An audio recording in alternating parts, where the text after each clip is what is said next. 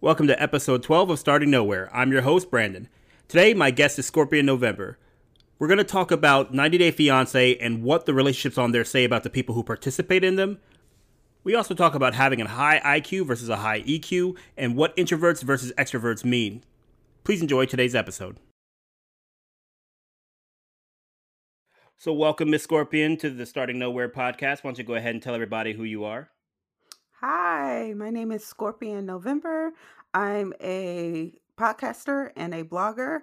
I have three podcasts currently, one of them being Smart Mouth Scorpio Podcast, the Fix Podcast, and If It Isn't Love Podcast. All of those focuses on totally different things. None of them are alike or with the same content. So, yeah, I like podcasting. Mm. well, it is funny. We were kind of talking about that a little bit before we got uh, started recording here, but that's exact opposite of me in that I want this to be kind of an everything catch all and very free flowing and very uh, you don't want you know maybe people don't watch some episodes because it's not for them. I, expect that mm-hmm. to happen kind of and maybe somewhere down the line i'll do that and i'll branch off to multiple. So how have you found that uh, kind of process to work for you? How do you like that? Do you like having them separated that way? Do you think it gets you more in touch with the user base for that kind of podcast? I do initially when i started podcasting i started po- i used to listen to podcasts all day long for eight to ten hours a day while i was at work and I initially started podcasting because I didn't hear my voice. And when I say my voice, I didn't hear the authenticity there.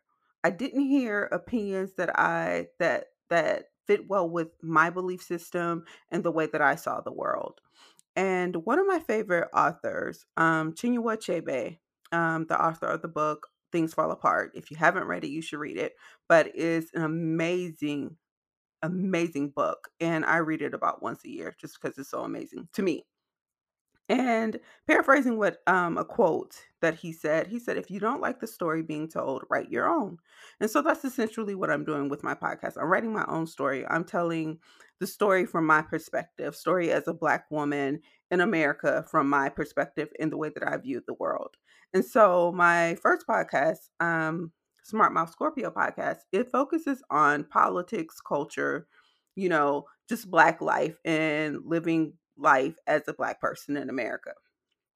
And then, excuse me if you hear the mouth sounds. I'm sorry, I just have mouth sounds. So I'm just to apologize for that now. and then the Fix podcast, I watch um reality TV. I like reality television, primarily shows that come on TLC, 90 Day Fiance, things of that nature. I like I like OWN tele- television show, things things of that nature. And so I I was like, I know there's other people out there that like it as well, and they're wondering like, what the hell are these people doing? Why are they going to another country dating someone and have no idea about their culture, but getting pissed off because the person wants them to wear hijab? Why? Do you know what I mean? So I was like, I know there's other people that feel that way. And then when I started If It Isn't Love podcast, I wanted to talk about love Black love, relationships, my experiences, and I have a love of music. And so I wanted to incorporate those into one podcast. And I felt like putting all three of those, you can see how they're all different. They all focus on different things. And I thought putting all of those in one thing would be too much, too much of it, and it will be an overload. And so I wanted to separate them and kind of give it a flow where I was meeting people where they were at in um, fulfilling a need or niche or whatever the case may be with all three of those podcasts. And they seem to work out well for me because I'm able to keep it separated um and and move on from there. At some points they do have some of the sim- similar stuff sometimes. Like the first season excuse me.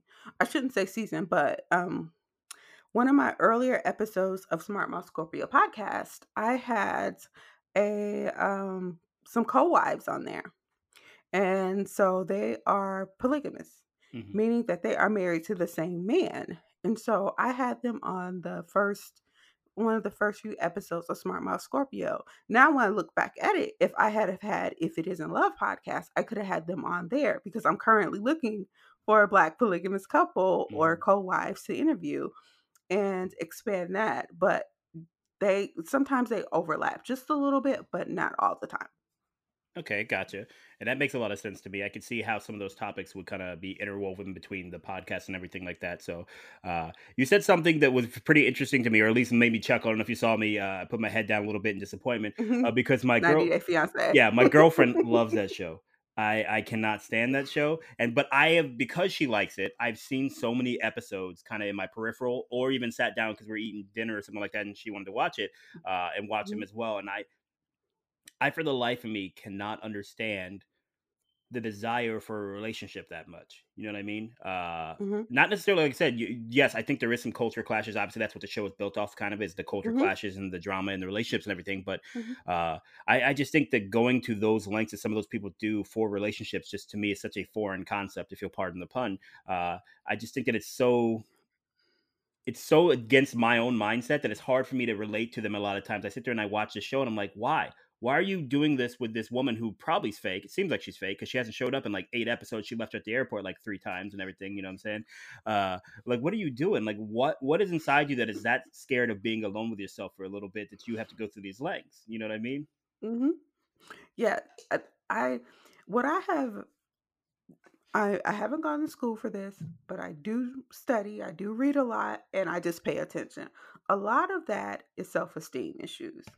And people haven't dealt with their stuff, haven't done the work hmm where they would accept less than their own level of ideal treatment. They're accepting people treating them a way other than they de- desire to be treated. hmm And so that's just like anybody else that's in a relationship, whether they're whether they met somebody at the club, the grocery store, what have you, and hmm that person is not treating them in the way that they desire, in a way that is respectful, in a way that honors them and their culture and their beliefs. And they accept it anyway for the sake of saying they have someone, they love someone, or someone loves them, or whatever the case may be, or just someone giving them attention, even if they have to fight for that attention and go through all this discourse and drama to get it. It's the fact that them saying they have someone. And so it's the same thing with people going to other countries meeting people. And there's nothing, uh, let me say this I have no problem with, no judgment with someone dating someone outside of another country. hmm I don't even have a problem with somebody nine, marrying somebody in 90 days. That's your business. That's your life. long as you're a consenting adult and know what you're doing, then I have no judgment there. Who am I to judge you and to tell you how you should receive love? My problem comes in, or my issue or dislike comes in when they accept less than what they want to accept and what what doesn't make them feel good. hmm Do you know what I'm saying? Love should feel good. Love should not hurt. It really shouldn't. I know we've all heard that from the time we were kids that love shouldn't hurt you. And it really shouldn't. Love shouldn't disrespect you either. Yeah, there are going to be issues with anything with with humans. We have to get along, we have to compromise, we have to do all these things, but it shouldn't hurt. It shouldn't dishonor and disrespect you. hmm I, I think with the proliferation of the internet the way that it is now, I think you're going to see more of these type of things because a lot of those walls are being broken down. You're already seeing online dating uh, go Mhm, from being something that's so taboo to the way that a lot of people meet these days. You know what I mean? Like a lot of people don't look at it as the same way they did before, where they're thinking that it's something that only weird people do. And so with mhm, that, you're going to start crossing those boundaries because the internet doesn't have the same distance that you know uh, we might with me trying to date somebody in my local area or across the world. With the internet, everybody's local.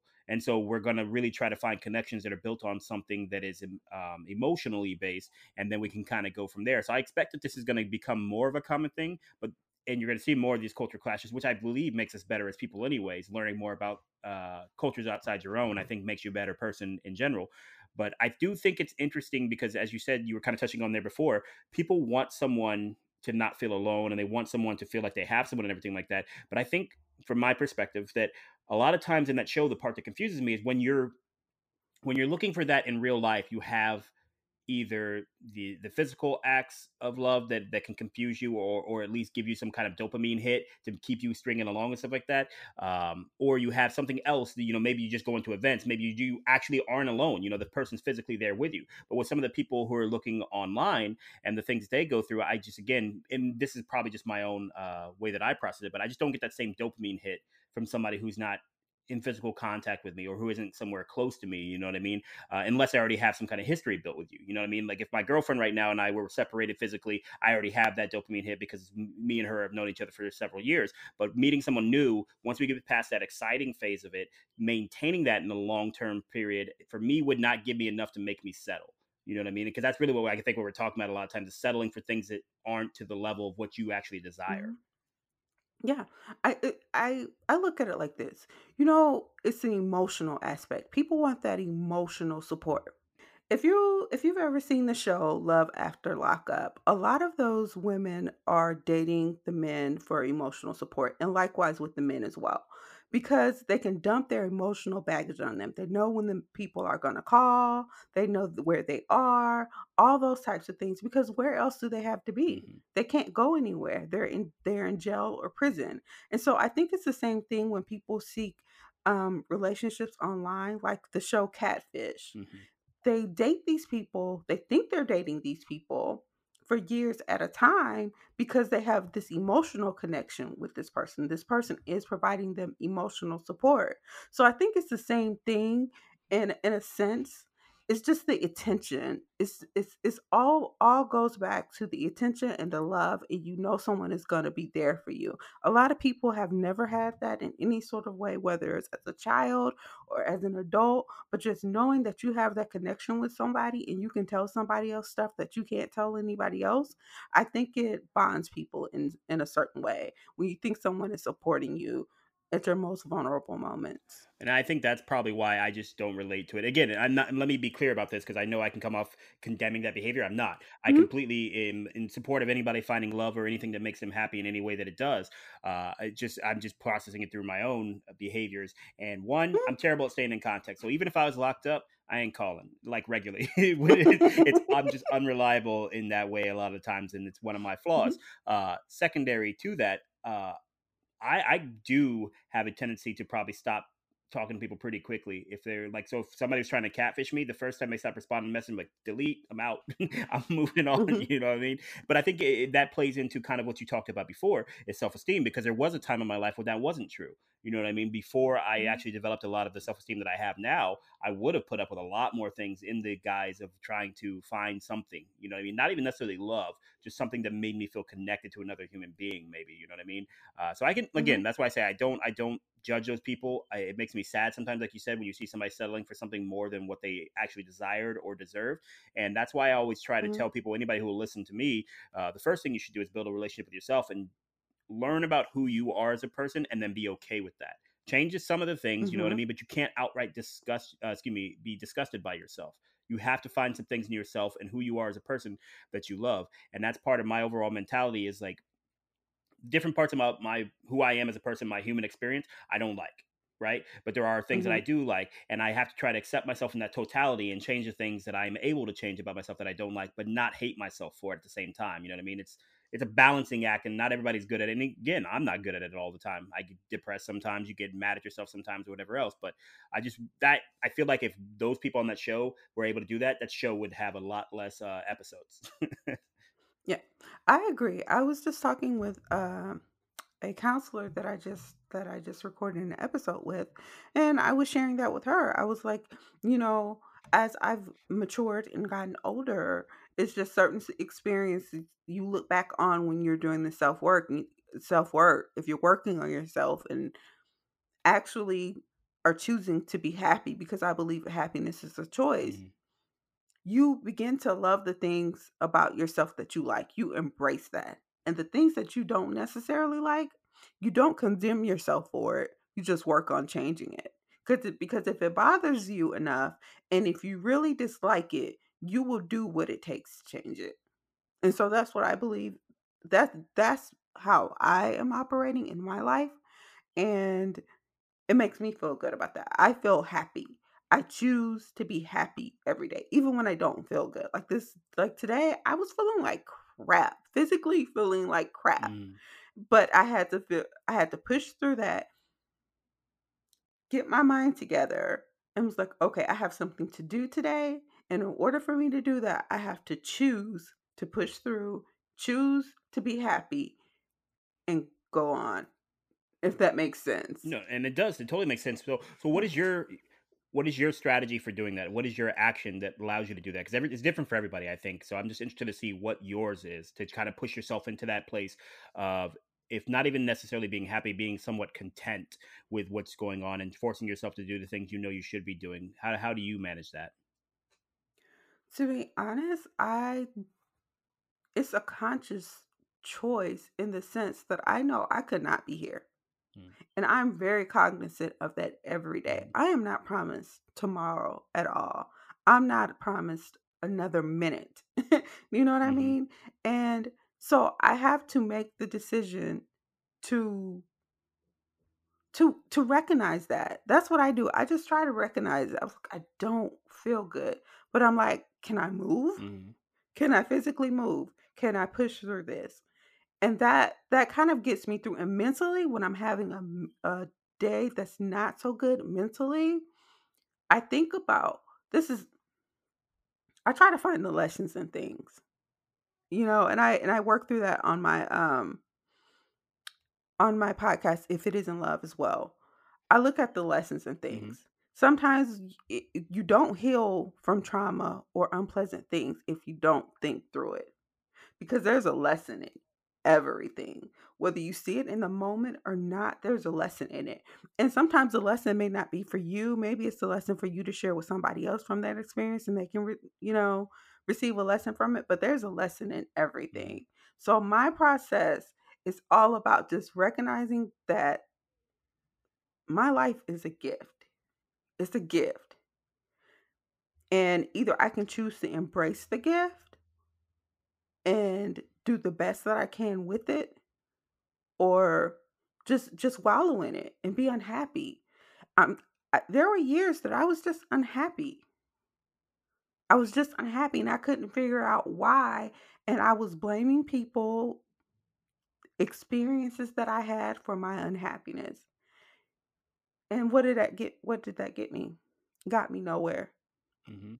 but more unhappiness, more sadness, more tears, more awkwardness because I'm a socially awkward person. I'm very socially awkward. I can have a conversation with and I'm an introvert. And most people don't get that get that because sometimes my awkwardness will cause me to overtalk. Like if Mhm. I were to meet you in person and I was nervous, either I'm not going to talk at all or I'm going to overtalk if I'm nervous. And you're going to be like, "Why is she rambling on about that? That doesn't make sense." I'll give you an example. I was um in college. I had a boyfriend that went to another school that was in the same city. I went over to his apartment. He had a roommate, and his roommate had a girlfriend. She was a really pretty, pretty girl. I knew she was popular on their campus and everything. And I remember she told me her name was Sharika. I was like, oh, yeah. I was like, yeah, I know. I said, Sharika's a pretty popular name where I'm from. and I was like, what the hell did you say that? That doesn't make sense. yeah.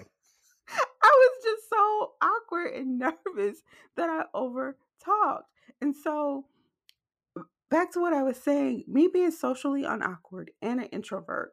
Introvert doesn't let me say this for, for people that are listening. Introvert does not mean we can't be social. Mhm. Introvert does not mean that we don't like people at all.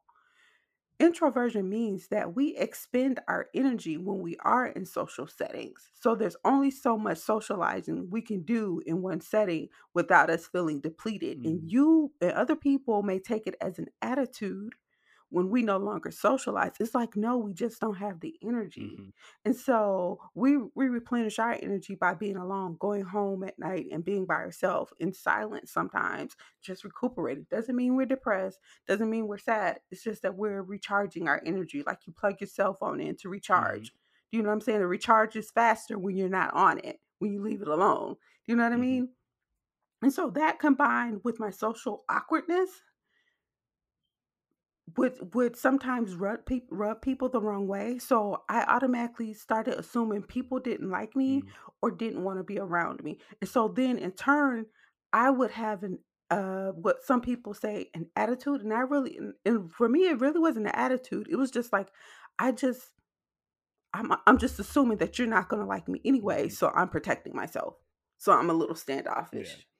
Do you know what I mean? Yeah, you become kind But of a self-fulfilling prophecy in that way, and I think that's one of the one of the tendencies of, uh, like you said, some self-esteem issues or just issues in general a lot of times. If we already Mhm. know something is going to happen, we kind of help it happen.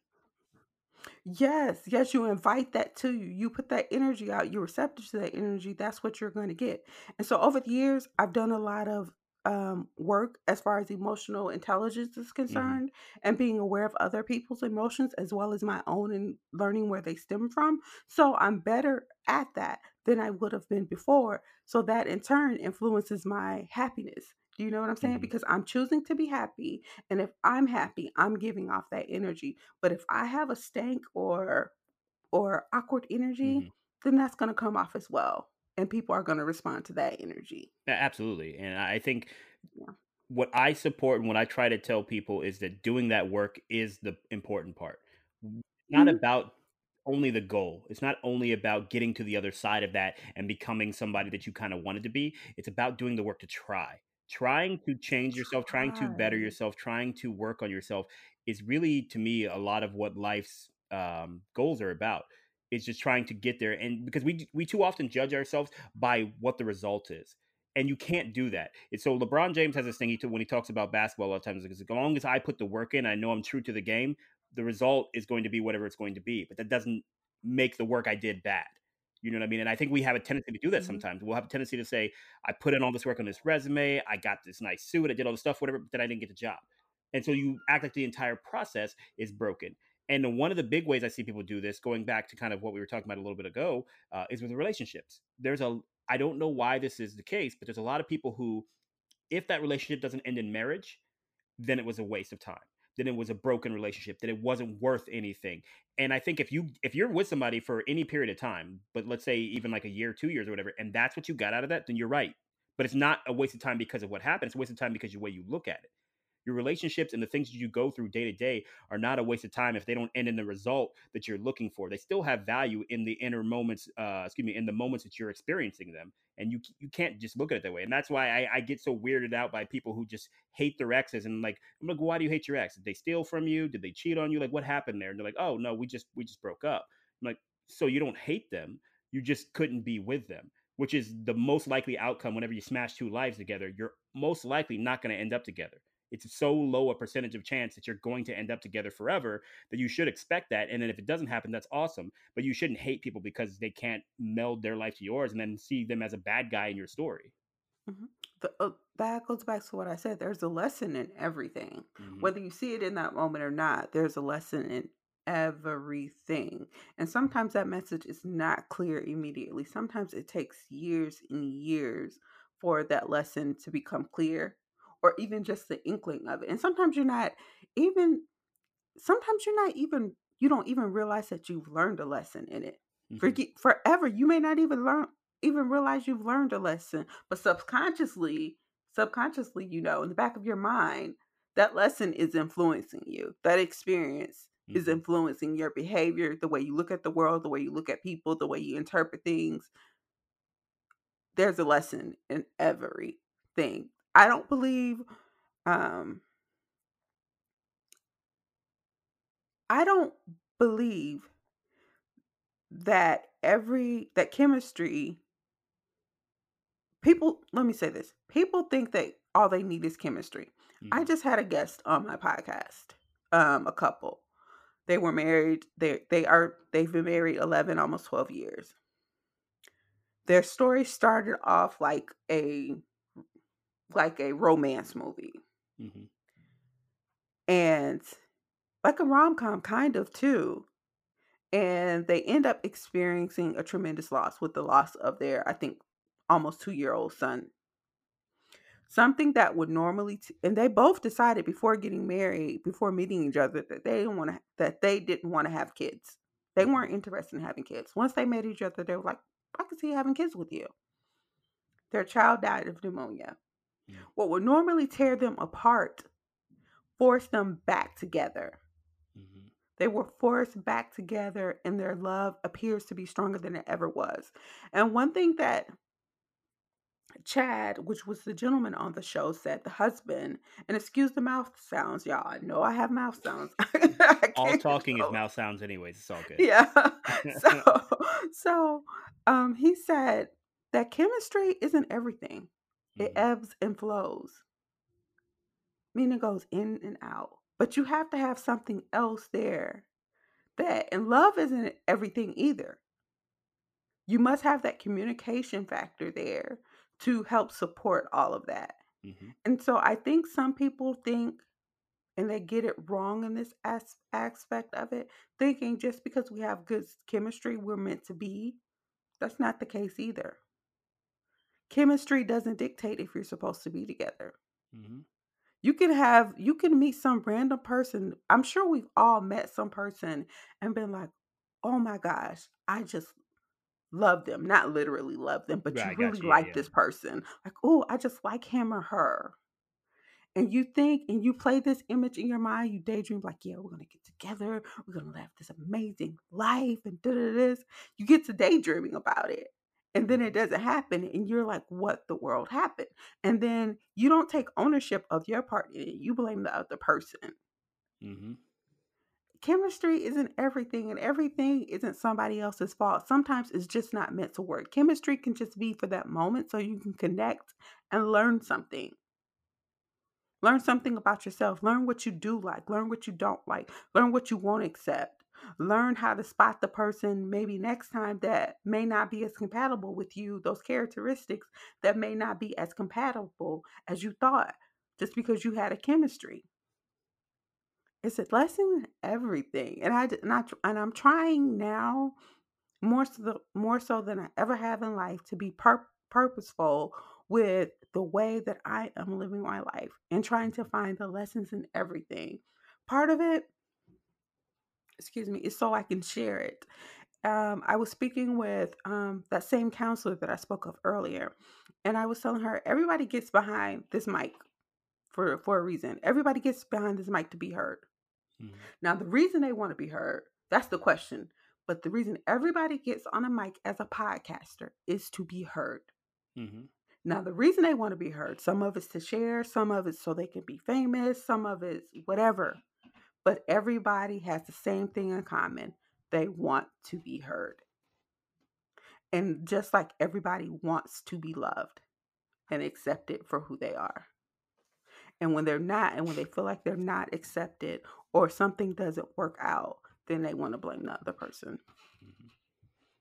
So, so what's your reason for beginning behind? Excuse me, getting behind the mic. Mm, what's your why? My why is because I didn't hear my voice. To be mm-hmm. Plain and clear, I didn't hear my voice, and I knew there were other people out there that identified with me and wanted to hear something different as well. Mm-hmm. Because you hear the same thing in the in the podcast space, and this is not a criticism on anybody. No judgment, no it's just what it's just what I've noticed and what I'm aware of. Mm-hmm. You hear a lot of the same stuff, a lot of the same rhetoric, uh, a lot of the same thought process, because that seems to be what's popular. And some people want to succeed, so they tap into what they think will help them get to that level of success, whatever that may be for them. And so then they adapt somebody else's way of presenting things or seeing the world, if that makes sense. So, but mine was so I could help people. I really want to help people. I believe that is my purpose to share my story. I'm a Scorpio. So, my natural instinct is to be private, not secretive, private, and to keep things to myself. So, I've been working through that as well, being able to share things and open up more and more. And I realized that if I didn't do that, then I wouldn't be able to help people in that way. Okay, so you're big into uh the zodiac signs and that type of stuff? Not necessarily. okay, no. okay. But, I was, but I was have do, you try to guess mine at the end of the conversation then, but no. But I'm very aware of who I am, and it's mm-hmm. taken years of me studying myself and me looking at the zodiac. Some people don't believe in it at all, but I believe mine is true to me. Mm-hmm. I'm on the cusp, so I have some, a few Sagittarius traits, but a lot of the Scorpio traits. And like I realize that I'm a leader. I know that. Whether anyone else recognizes that or not, I realize I'm a leader. Mm-hmm. I realize that I can also I realize that I'm a passionate person, right? I realize that I have sexual energy and that energy could be used for good or bad. I can use my sexual energy for good or bad. And I realize that because that's just that's part of being a Scorpio. hmm And I'm I'm passionate. And so that can come off as intense, right? And then there's the obsessive part of being a Scorpio. I can I have been obsessed with someone before, not in the sense of stalkerish, but wanting like after we broke up, like what are they doing? Who are they with? Did they really care about me? Why do they care about me? Why are they with her? What are they doing today? Do you know what I mean? So hmm you can tap if you're not careful, you can go into the dark side of that. I've chosen not to go into the dark side anymore. I let that go because I was like, I look crazy. I look I look like I should somebody should commit me for that because that's not good. That's not healthy for me. Do you know what I mean? yeah, I got So you. So I'm not into it in that sense of where I can tell everybody else's. I can tell some people's um trait, but I'm not. I'm into into mine right now. But I probably should look into that more. It does interest me though, but I probably think I'm like Cleo or something. It's Cleo or something. Try to get a hotline going. Well, I think what you touched on it before i- is the reason for that is because you're paying attention to EQ or emotional hmm intelligence. And that's one of the things that I've been a big proponent of because I think we commonly want to refer to IQ. We commonly want to refer to how intelligent someone seems, you know, the Elon Musks and these type of people. Uh, hmm but if you look at research uh, and they go into it, people with higher EQ tend to do better in life than people with higher IQs do. So, and you can think about this in just a typical movie fashion if you want to. Uh, whenever you watch a movie where the world's about to end, there's some scientist who has a high IQ, but then he's reporting to a president who probably has high EQ. And that's generally speaking how those things work. Or a CEO in a hmm company, the scientists who work for, say, Pfizer or somebody like that, uh, they have a high IQ, and then the CEO has a high EQ. So going into what you're talking about and being in touch with other people is just really showing your your EQ and the work you did to try to develop that skill. And I think that's respectable. Excuse me, respectable because I think it's how a lot of us should be able to communicate better is by paying attention to where emotionally the other person is instead of what knowledge they might have. Hmm Yeah, I've seen that a lot. My career has typically been in office management and hmm administration. So I've seen it where people that are liked really like advancing the company, even though they're butt dumb. But but because they are likable and they have a higher um, EQ and they're able to connect with people, then they tend to advance more. They tend to get those opportunities. People that should have been fired weren't fired hmm because they were so likable. Do you understand what I'm saying? Oh yeah, yeah. So I I totally agree that people that have a higher IQ tend to advance more. And something else that I've done some research on is that people that I think it's changing now that people are recognizing that just because someone is not talkative or outgoing doesn't mean they're not knowledgeable. hmm Before, it was considered that people that were more outspoken and more e- extroverted were the people that knew the most. hmm When really it's the people that you don't question in those meetings that sit there and they're quiet with their hand on their the, their face, just looking at you like this. They have the knowledge. Pick them for the knowledge. Ask them what do they think. Because sometimes those are the people that have been paying the most attention and know the most because sometimes they've been there for longer and sometimes they've just been quiet enough to pay attention to what everybody else is saying and doing and paying attention to the results that came of that. Absolutely, I can 100% agree with that. Uh, I one of the reasons that I started talking the way that I do is because I thought that that was what intelligence was. So when I Mhm. was very young, I had a, uh, an incident with racism that convinced me that I didn't want to be stupid, and so because of that, I looked at what I thought smart was, and looking through the eyes of a five year old or however old I was at the time, uh, I thought that meant communication. I thought that meant knowing a lot of big words and how to, to communicate in diverse manners and all these different things. And so that's what I focused on. And that's where I started to realize through that process that just because I have something to say doesn't mean it's worth listening to.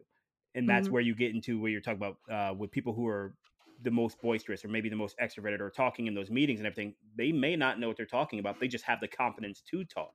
And Mhm. sometimes that's all that matters because if like you were just talking about that person who is quiet if they don't find a way to get that information out that information is going to waste and it doesn't matter that they're smart. It has to come Mhm. out somehow even if it's not directly through them if somebody else pulls it out and then they're the mouthpiece for it because that's what you see in a lot of companies. You know well let me say it this way it used to be that way in companies. Now you're starting to see the smart guys also be sometimes ceos again referring back to the elon musk example uh, because the, with more tech savvy entrepreneurs they're becoming also the smart people in the room and then they hire other smart people to help them out with it so it's not as uh, as high eq uh, dependent as it used to be whatever so i definitely agree with the the example that you gave there so.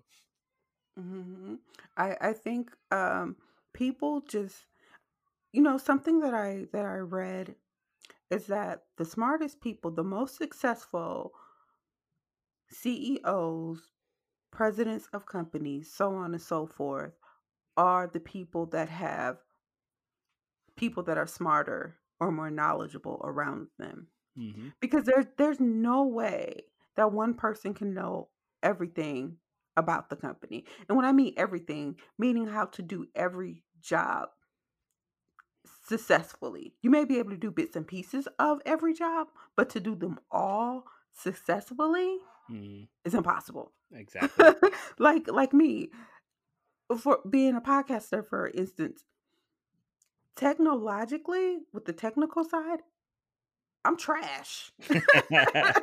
I'm trash. But I've had to learn, and I'm still not exceptional at it, at it, Mhm. but I'm better. So once the point in time comes where I can afford to pay somebody to do the other stuff, oh yes, I'm doing it. Because there's no way possible that I can I I'm my brain doesn't work that way.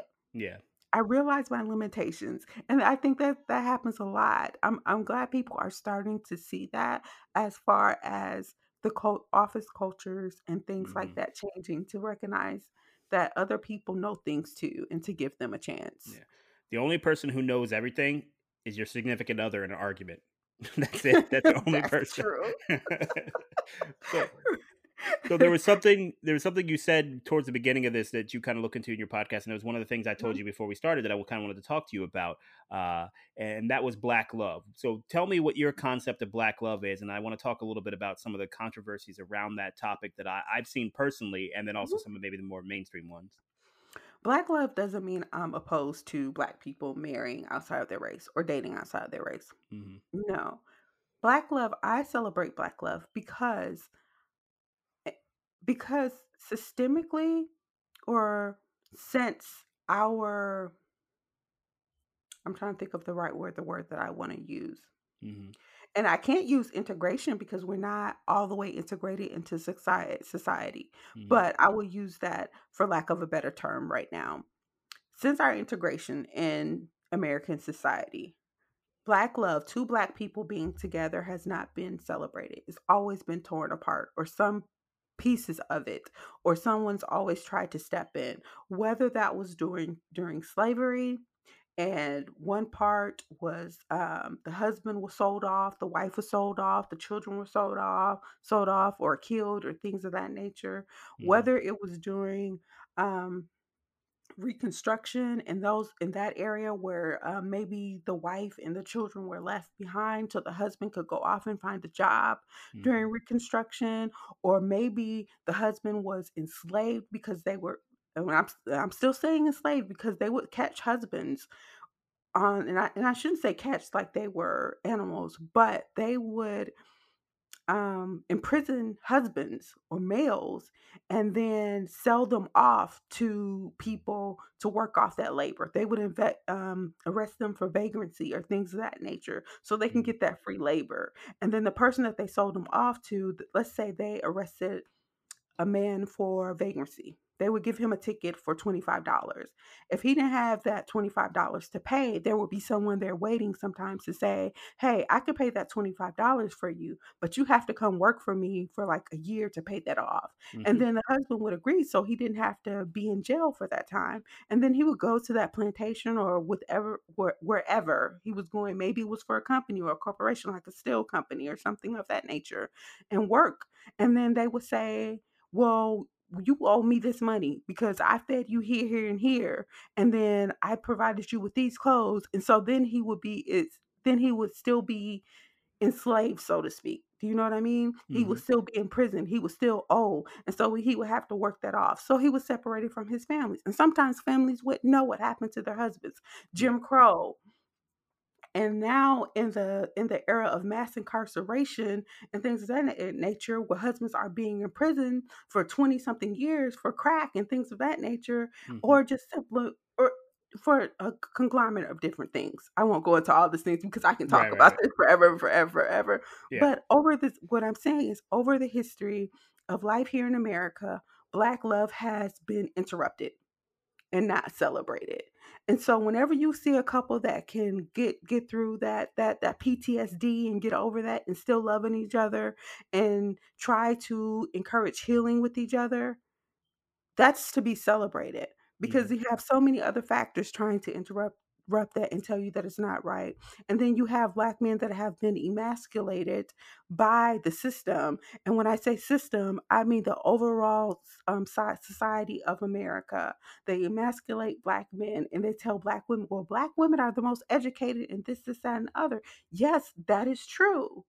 But why aren't our black men black men as educated? Because they receive felonies and then they can't get that financial aid that they may need to receive to go to college hmm and things of that nature. Or they have police that are policing the communities that seek to imprison them. Because do you know, let me go back to this with the, with the drug thing.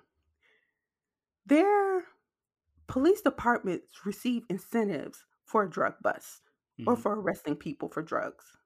let's hmm say they they they supposedly arrest a young man for for suspicion of drugs and they seize his let's say he has 5000 let's just say he just got he just cashed his income tax check from working that year prior all year and he hmm received his income tax check. Let's say the police were to say hey we suspect him of selling drugs and they arrest him and take that money they can keep that. Oh yeah. What's uh, for so uh for things of that. So so police departments make money what is what that, is that called though? There's a It's term some for that. kind of bill. It's it's a bill. I can't think of the name of the bill in a minute. Yeah. Um, yeah, but if I were to pull this um a couple of these books, I could tell you, but I can't think of the name. Yeah. I know it starts with a B. I can't think of the name So off the top so of my head. oh wait, uh asset forfeiture. I think that's what it's called. Yes, Uh asset for, forfeiture, but it's a bill that was passed. Um, what is that? That that supports that where where um I can't think of the name of the bill. I'm gonna have to look it up. That's all right. Well, well, maybe we'll add it in the, the Yeah, notes or something like that. But yeah, just yeah. to make sure that I understand what you're talking about, because I, I think I do, and I am familiar with the concept of Yeah, the asset if forfeiture, but uh, if if police in believe that you have money on you that is related to illegal activity, they can take Mhm, that money without ever trying you for anything. Don't need to mhm. prove that the money was used for anything, and then you have to fight to get it back. And there's been a lot of instances of that happening where somebody was going to buy a car. And then uh, I forget the actual case. I think the gentleman was in uh, somewhere out west. I don't recall exactly where. But anyways, he uh, and he had to go to court for like over a year to get. I think it was like again like five thousand or something like that. He was driving to buy a car, and he had to go to court and do all these other things for like over a year to try to get that five thousand dollars back. And I don't think he ever ended up getting it back. So I'm very Yeah. I'm familiar with what you're talking There, and about. there's tons of cases like that. That is not an Yeah, isolated incident, no. but I can't think of the name. But what I was saying, what I was using as an example to say is that these, when you, when people say, "Well, the black men are going to jail, the black men use drugs, the black men do this, this, that, and the other," that's not necessarily the case. hmm do you know what I'm saying? Oh And yeah. to use studies to support that, those studies are skewed. you have to look at who's commissioning the studies when you look at studies that say that paint people in a negative light you have to look at who's behind the study and what's their purpose of of putting out the study what are they supporting i know sometimes like when like when companies or organizations to put out put out studies that say we use this much money to use to do this this that and other is skewed hmm to to support their narrative And, and and to so add, sorry, I was to add say just to credence add, to it yeah Yeah, just gonna add. I was just gonna add one additional thing to that too. It's yeah not even necessarily the studies are skewed because I think the data somewhere does support that. But the problem with that data is that crime is only trackable once it's somebody's being arrested. And as we've talked about, uh, not we, but uh, people in general have talked about, uh, black men are stopped more often. They're uh, they're tried more often and things like that. So those Yes. statistics are going to back up that information because you're again, like we talked about earlier, you're only looking at the result. You're not looking at the behavior. So the other studies that are behavioral in nature that have found that white people and black people commit crime along the same percentages. That shows you right there that if I'm stopping black people uh, twice as much, let's just say I, I think the number is actually higher than that, but let's just say twice as much, I'm going to find twice as many offenders, even though the crime commission is at the same rate. So then you go and you look at the the data that only says the results of it, which is again arrests and trials and all this type of stuff. Uh, then you're going to find out, oh well, black people are committing um, inordinate amounts of crime to their population. It's like, well, that's not true. They're being arrested Mm-mm. inordinately for their population. It's not the same thing Yes, that you're because the talking about. police police those communities more. Hmm And when they, and they profile when they stop people for so-called traffic violations. And it's going to bother the stew out of me until I think of the name of I that know what you mean. legislation that I was thinking about of that that gets the police. It's it's it's what is it? I can't think of it, but I'm gonna tell you Yeah. later when I think of it. So well, let's So let's let's do this though. Let's do this because, like you said, we we wanted to re- try to wrap this up not too long. So I want to what I want to Yeah. try to pivot back to a little bit more. Is a part of the black love concept that I want to talk about because uh, I, I've read a lot of the comments on it. I've been confronted with this belief in my own life and everything like that. Is Mhm. that to be considered pro black or to believe in black love and things like that, you have to date and marry someone who is black Yeah, yeah. and that is always a concept to me that I'm like that makes no sense. And I think you're again you're doing something that you're wanting other people to stop doing. So how are you playing that both side thing where you're like it's okay if black people say something like that, but if a white person was to say something like that about white people, you know what I'm saying? Like then we'd have a problem with it, and rightfully so. I think both sides of that uh, equation should not be saying those type of things. Now, am I saying that you should not date somebody black? No. That's not my position on the matter. I think that you just have to say that people are going to date and love who they do love, but that does not somehow take you out of the equation of being pro black or loving black people. Okay. And so I was saying all of that to say that love that black love has not been celebrated. Mhm. And so that that's what I was getting to with that. Yeah, yeah. And that there's always been some type of interruption. So when you see people that can survive those types of things, then you then it can be then you must celebrate it. Well, saying white love and black love is not the same thing. Just like saying black lives matter and white lives matter is not the same thing. They are mm-hmm. not the same thing. To say black love does not discount white love. It's not to say that. But has white love been interrupted? Has white love been attacked? Have white families systemically been separated? No. Have white men um, systemically and and overall been emasculated? No. Have have white women been labeled as wanton and and uh and and whores and things of that nature? No. Overall as a as as a race of women? No. So you cannot compare the two and say that they are the that to say black love and not to say white love is racist. That is not true. Never been true, and I don't ever see it being true. Well, so so here- that is not to is not to say that it's racist for me or anyone else to celebrate black love. That Mhm. doesn't say that I'm telling you as a as, as as a black man or a black woman that you can't date outside of your race. No. Does it say that that I should not respect your love? No, that's not what it's saying. But Mhm. it's saying I choose to celebrate love how I want to how I want to celebrate it because it has um, been denied for so long. That's Mhm. what it's saying. It's saying there has been a system in place to separate that love for so long. So when you see that love being able to survive and to produce black children, fulfilled, healthy, content, successful black children and black families, that is to be celebrated. And so that's, That's what I what was saying. saying. I was saying before that part of the concept that I agree with. It's Yeah, the yeah, other yeah, side of that when we're talking about and stuff where people do say that that you should. So, for example, a population that is very well known to not marry black women is uh, Mhm. athletes. Athletes, Mhm. a lot of athletes end up with white women, and so that's Mhm. become the whole thing. Where if you have somebody like uh, I'm struggling to think of a name right now. But anyways, the point being that if some one of them does that, and then they get the comments that are always that, oh, why didn't you couldn't you find a black queen? You couldn't do this, you couldn't do that stuff, and then it becomes more detrimental to the overall conversation. Where if you're celebrating black love, I support that. I support couples like Will and Jada. I support couples like Jay and Beyonce just to go big. Michelle and Barack are uh, the epitome of what black love is about you know what i mean that's the most beautiful i can think of in when it comes to an example of that but when you're talking about all these type of things we have to make sure again from my perspective that we don't start be attacking other types of love to Mhm. support the one it should be like you said we're supporting we're not uh attacking Yes, exactly. I think I think it comes in where people sometimes get offended with with people that date outside of the race. hmm It's not because they're choosing to date outside the race. It's because they talk down on on the race. hmm It's like I have seen it where black men date other races of women and then hmm they talk about black women. oh yeah Are you absolutely out of your freaking mind? Very That's when it that becomes a problem. yeah yeah That is the problem. It's not the problem that you love who you love. That is not that that is not the issue. The problem is that you choose to downgrade and disrespect others to uplift someone else. That's not hmm how it goes. That's just like if you were to date someone and let's say someone of the same race, but they choose to disrespect their ex and downgrade their ex to make you feel better. Why?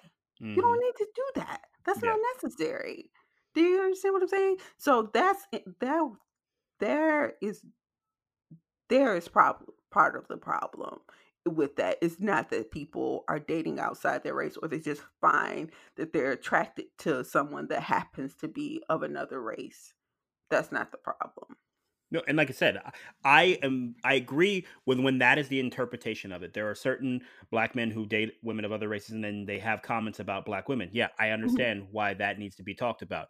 Uh, but there are others who, again, without them having said anything, that is a perception of some people, and there's a lot of dualities to it. There's a lot of uh, things that go on. So, for example, Serena doesn't get this. Not Serena. Wait, no. I'm sorry. I always do this. I never am Mhm. confident about which sister I'm talking about, but I'm very confident this. She's the one who married the Reddit guy, right? I think so. Yes, I Yeah. think both of them are married to white men, right? I, I honestly do. Venus does not bel pop up as often in my my uh, realm of knowledge. Serena is I know at one point she did. I don't know if she actually married him, but she was in a serious yeah, relationship with the with the um white guy too at some yeah. point. And so then that's but that's part of the overall conversation that it seems to be and I, I think this is one of those things where the loudest voices become your perception of what people are saying. Mhm, it's not necessarily that everybody's saying that it's just that's who's the loudest. Uh, but anyways is that she doesn't catch as much flack as a black man would for dating a white woman but i think it's what you're talking about a lot of time too because she hasn't gone out to the best of my knowledge and started just shitting on black men. You know what i mean? Uh, Yeah. whereas a lot of the black dudes who do it they will talk about other women in uh, excuse me black women in a negative light. And so let me let me say something from my own personal uh perspective i traditionally have dated a lot of women that aren't black. I have dated black women as well. I'm myself black. Um Mhm, and that's got nothing to do with black women. What that has to do and this is just show how pervasive uh racism can affect the mind state and everything like that is because at a mhm. young age somebody told me i was supposed to uh, a white woman told me I was supposed to date and end up with a black woman, basically to go back to my own kind when I said I had a crush on a white girl or something like that. And so from that moment on, it turned me off of the concept of kind of dating uh, in my race because, well, for one, I'm mixed, so that was always a concept that was like didn't make sense to me. How am I dating in my race when I'm dating a black girl but not a white girl if I'm mixed? But we'll go on to that in a second. But my whole thing is you can't tell me that I have to love somebody because I need to stay with my kind or I need to go back to and stuff like that. And so for me, it soured that concept of my own internal black love and ending up with a black woman. So uh, my girlfriend now is not black, uh, and we have no intentions of breaking up or anything like that. But in the future, say something happened and we did, I would have no problems dating a black woman. But it took me a long time to come to terms with that concept again, not because black women did anything. Black women are beautiful, they're queens and everything else. I have no problem with them. My in, it's an internal struggle for me because, like I said, racism told me that I'm supposed to date a black woman, and anytime you tell me I'm supposed to do something, I usually stop playing the game, and then I do whatever the hell I want to do from the beginning. So you know that kind of mm-hmm. changed my entire dating history based upon some racist comment that I experienced at such a young age, and that's kind of like a messed up part of it. Yeah. And so, excuse me. There Therein lie there is a part of my of of my belief why black love should be celebrated hmm because there was another person attacking black love even though they weren't necessarily trying to attack it in that way Yeah. they told you that that's what you were supposed to do they tried to dictate to you what you were supposed to do and that affected you negatively and hmm t- made you turn away You get what I'm saying? Yeah. So whenever you can find where black love is celebrated, that's where you celebrate it because there's always systems there that try to tear it down in some way, impact it in some way, control it. hmm That's what I don't like when this when over people try to control what black people do. hmm They try to control our love. They ca- control control our success. Basically, try to control our lives. There have been systems in place to do that. Now, that does not mean that a black person cannot be successful with a white person in love and that I'm opposed to that. No. I have a problem when they are opposed to that. hmm And especially when they're opposed to that for others. Yeah. You know, just like they have a right to love outside of their race, so do people have the right to love inside of their race. The only time I traditionally have have a right problem with somebody uh, outside the race and everything like that is if you start start to diminish your place in your own race and your own identity to make that relationship work. If Mhm. you're not allowed to be black in your relationship as a black person in America, then you're not in an interracial relationship. Yes, yes, yes. And that and that and there is another problem with that is on now that's not to say that I've never had an issue with interracial relationships. hmm What I when I have a problem with interracial relationships is in line with with with, with what you said.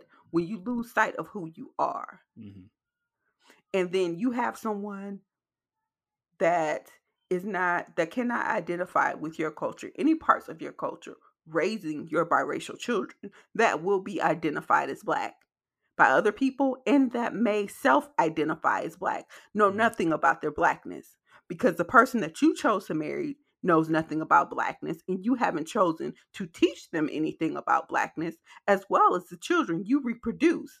You hmm have chosen to teach them nothing about blackness so they are clueless and so they go out in this world as perceived black men and women and can't survive and have identity issues and then in turn sometimes speak that divisive language and rhetoric hmm because they don't know anything else because they've heard it from that other side of the family. And when i say other i don't mean to be disrespectful but that could mean white asian native you know, um, Latin, white Latin, I should say, because black Latin should know better, but that's a whole nother issue No, don't get in started a on that that's not conversation. that's a much more complex topic as well. Because now you're talking about and colorism and identity and all those other things too. yes, Yeah. yes, yes, yes, yes.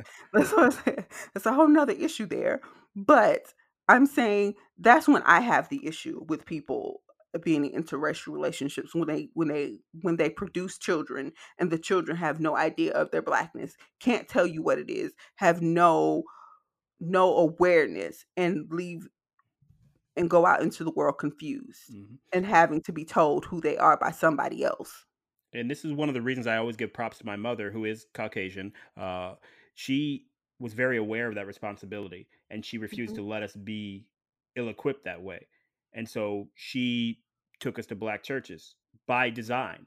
Not, Mhm. uh, you know, and she did a lot of those things to try to make sure that she was aware that she couldn't necessarily teach us as blackness because she didn't have it herself, but she could put Mhm. us in a position where we could learn about it. And she made sure that the conversation she did have with her friends who were black and stuff, uh, that she would also try to communicate that message to me. My mom was one of the first people to tell me about being pulled over by cops and all that type of stuff. You know what I mean? Mhm. So I think that's what you're talking about. It goes both ways. You have to Mhm. be black in a relationship, and as a parent of a child who may not be uh, purely white, you have to also rep- remember- excuse me. You have to remember that your experience is not necessarily going to be their experience, and you have to equip them appropriately. And that doesn't mean that you go out and you try to tell them what you saw in some episode of whatever sitcom you were watching, but you actually do the research. You actually talk to some real people in those communities, and then you also introduce your your children to those people in those communities as well. You don't separate them from that part of part of themselves.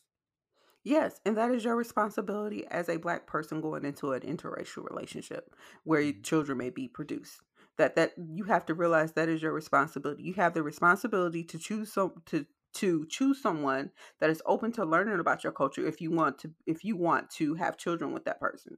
That person has to be aware you need to be conscious of the person that you're choosing. You need to be conscious of the kind of family that you're marrying into because grand, grandpa and grandma may be racist, and those may be the people that are watching your children while you're at work and and teaching them that their blackness is they're inferior because they have they're black. Mm-hmm. That their blackness is not to be celebrated. So that is your responsibility to do that and to teach your children, to actively teach your children, to actually teach your take your children around your black family. And if you're not in good standing with your black family for whatever reason, it could be because of some emotional trauma, whatever that may be, then you expose them to other black people some other kind of way. Mm-hmm. But that is your responsibility. And so therein lies where the problem that uh, the only problem that I had the only one of only two problems, maybe three, but only one of two problems that I have with interracial relationships when people go into them not um holding themselves accountable mm-hmm. for how their children will be impacted. I, I, I, don't, I don't, I don't, I, yeah, I have a big problem with that. But you mm-hmm. love who you want to love. I have no problem with with people that marry intermarry and their children are aware of their blackness but still embrace their white side of the family there's, there's no problem with that why would there be a problem with that mm-hmm. and so I'll, I'll, go even one above what you mm. said i have a stricter standard for myself because i think you need to represent yourself as whatever you're bringing to the relationship no matter if kids are going to be involved or not and here's a comparison i always make if you marry somebody who may be uh, latin or maybe uh, some type of Asian or whatever they may be, a lot of times they'll bring that culture into the relationship with them, and there's nothing wrong with that. Mm-hmm. Why should it be any different for being black? Why wouldn't you bring black culture into it? Again, just pointing to my own picture now, my girlfriend is Persian. And so she's taught me a ton about Persian culture. She's brought Persian culture into this. And I have, in turn, again, brought my blackness into this relationship as well. And I don't think there's anything wrong with that. Be who you are in your relationship. And if you're not, going back to the 90 day fiance thing, if you can't be who you are and your identity has to change fundamentally to be in a relationship, it's probably not the right one for you you should be okay with who you are and then find somebody who wants to be in a relationship with who you actually are.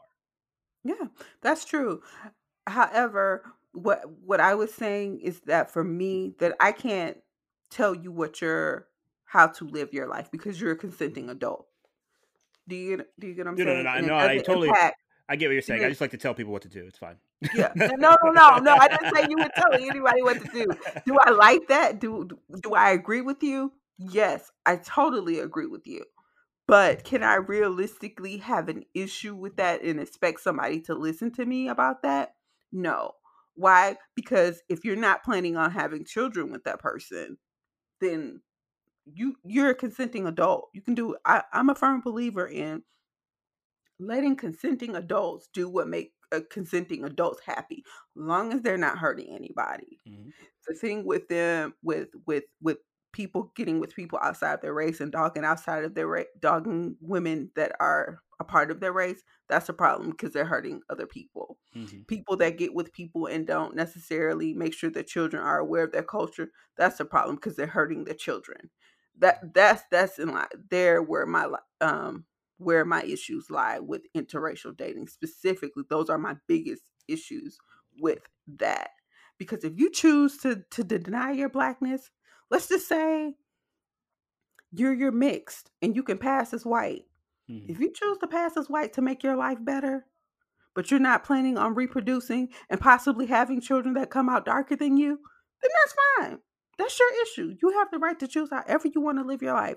Do I agree with it? No, but it's not my right to tell you as a consenting able bodied adult and with your own autonomy how to live your life.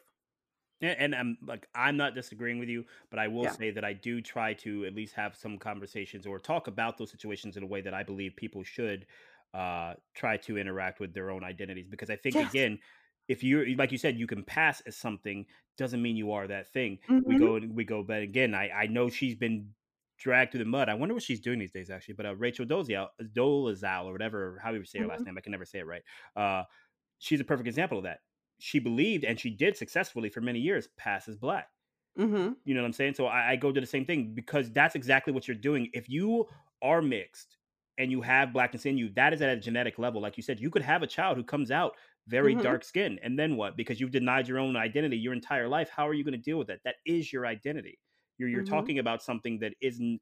I don't know. Like I said, I, I again, this is where it becomes that preachiness and everything like that. So I don't want to do that. But I, I agree with what you're saying. I think autonomy of adults and being able to live your life in a million different ways is one of the reasons that we love America the way that we do. But I also say that I believe we have to do a lot more work on a uh, psychological level, I guess, and the way that we identify ourselves and the way that we consistently look at our own behaviors and our own belonging to certain groups and continue to not just deny those groups as a way of getting around it. That can't be the only, that's how you get to color blindness. That's how you get to all these Mhm. different things and they just don't work in my opinion. Yeah, I don't believe there's such thing. I, I always look at people sideways when they say I don't see color. Mm, What? How do you not? That's one of the most amazing things about us being different. You get to Mhm. see all these ranges and these variations of color. Even within our own blackness, we see from the barriest of light to the darkest of beautiful darks. Do you know what I mean? Yeah. And that's a part of it. But to deny that you see it, that's an issue. Because that's a lie, because I know that you see it. Are you choosing to uh, not treat anyone different because of the color that you see? That's a good thing. Yeah. If I see But one to more of those deny that you see it, that's the problem.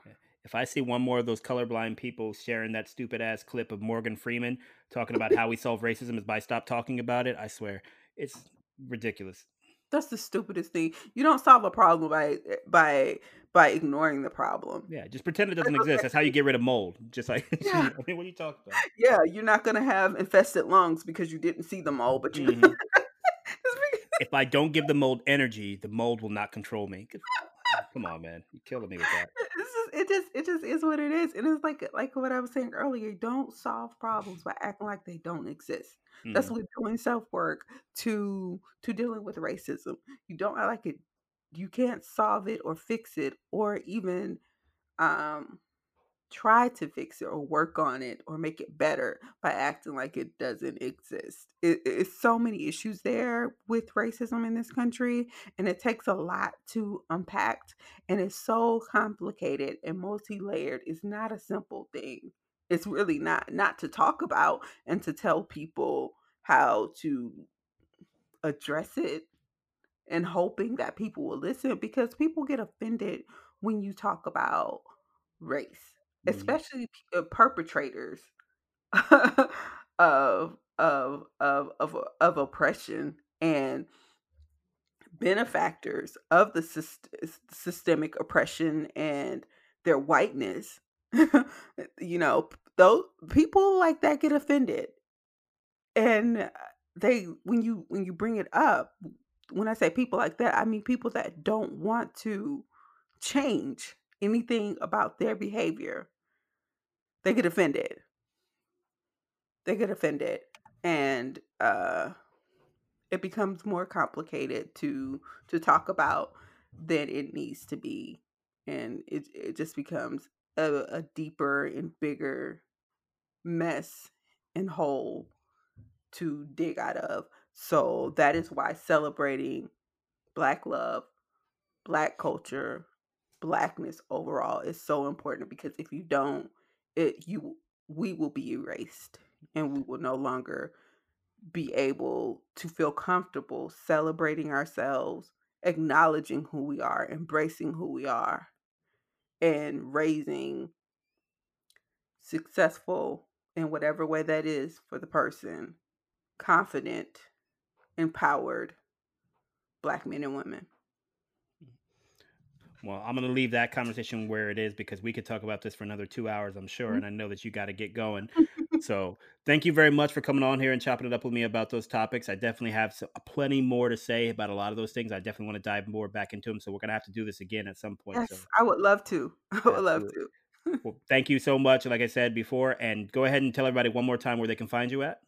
You can find me online at on Twitter, Instagram, and Facebook at Scorpion November.